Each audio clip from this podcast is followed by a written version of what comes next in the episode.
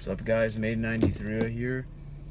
Um, I need an extra day because the news came out that the GSP Bisping fight is officially scrapped and it's going to be Whittaker versus Yoel Romero.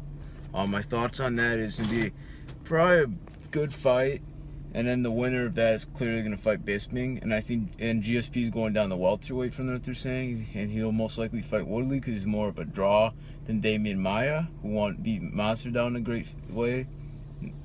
Um, and then Maia will probably fight the winner of that fight.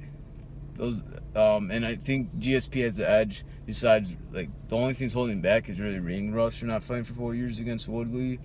But I, I'm pretty sure he'll be GSP can beat Woodley and then fight Maia.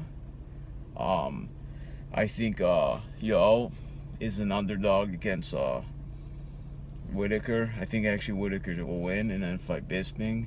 I'll get into more analysis in the next few days. I just want to like break things down, what I think of these things. Um, new and the Whittaker uh, Romero fight isn't gonna headline the event because it's not pay per views, big pay per view things, interim bout, not big names. So it's gonna be the Nunes Shevchenko fight.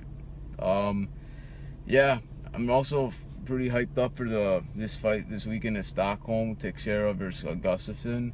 I think Gustafsson will win, and then he'll fight the winner of the Cormier uh, Jones fight. Yeah, these are my just quick thoughts. I don't have too much time to break it all down. Break it all down tomorrow for you guys.